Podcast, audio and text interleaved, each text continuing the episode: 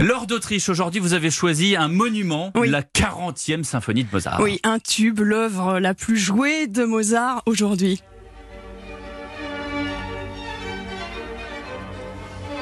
Et quand on sait dans quelles conditions elle a été composée, cette symphonie, c'est encore plus magique. On est en 1788, Mozart a 32 ans, il va mal, il a des dettes, euh, les commandes d'opéra ne sont jamais aussi payantes qu'il l'espère. Il nourrit des idées noires et pourtant, pendant cet été 1788, il écrit les symphonies 39, 40, 41.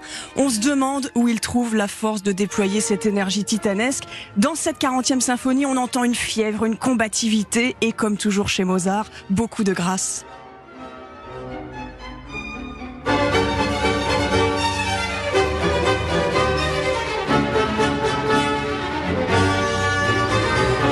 Et ce côté euh, génial, là, on le voit dans les partitions. Exactement parce qu'il n'y a aucune rature. Mozart a tout dans la tête, les idées viennent, il les fredonne et d'un seul trait, il les couche sur le papier. C'est assez spectaculaire quand on voit la partition. Ce qu'on ne sait pas forcément, Laure, c'est que cette 40e symphonie a même été dirigée par Salieri. Oui, vous savez Salieri, Mais oui. Antonio Salieri, dont on dit souvent qu'il était un ennemi, Ennemi de juré. Mozart. Voilà. Et ben, c'était pas le cas. Il Ah bon appréciait Mozart. Alors, évidemment, il a sans doute été jaloux de son talent. Ça, oui, Salieri était. Dans le film de Milos Forman, en tout cas. C'est Absolument, présenté Amadeus. comme ça. ouais. Salieri était un excellent musicien et il avait bien compris que Mozart était unique, mais ils ont toujours entre- entretenu de bonnes relations.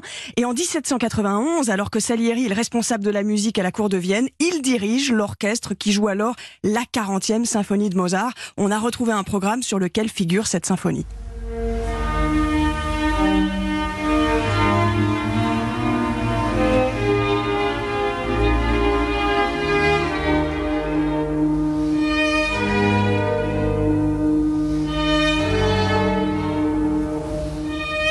Et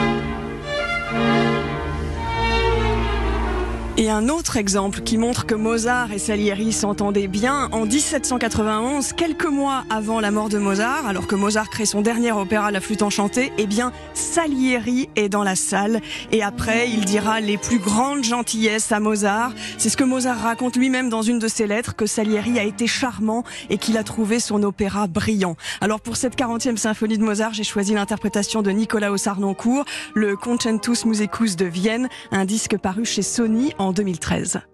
Mozart, notre Dieu à tous. Ouais. C'est ce que disait Arthur Rubinstein. Il avait Ah. bien raison. Merci beaucoup. C'était Laure d'Autriche.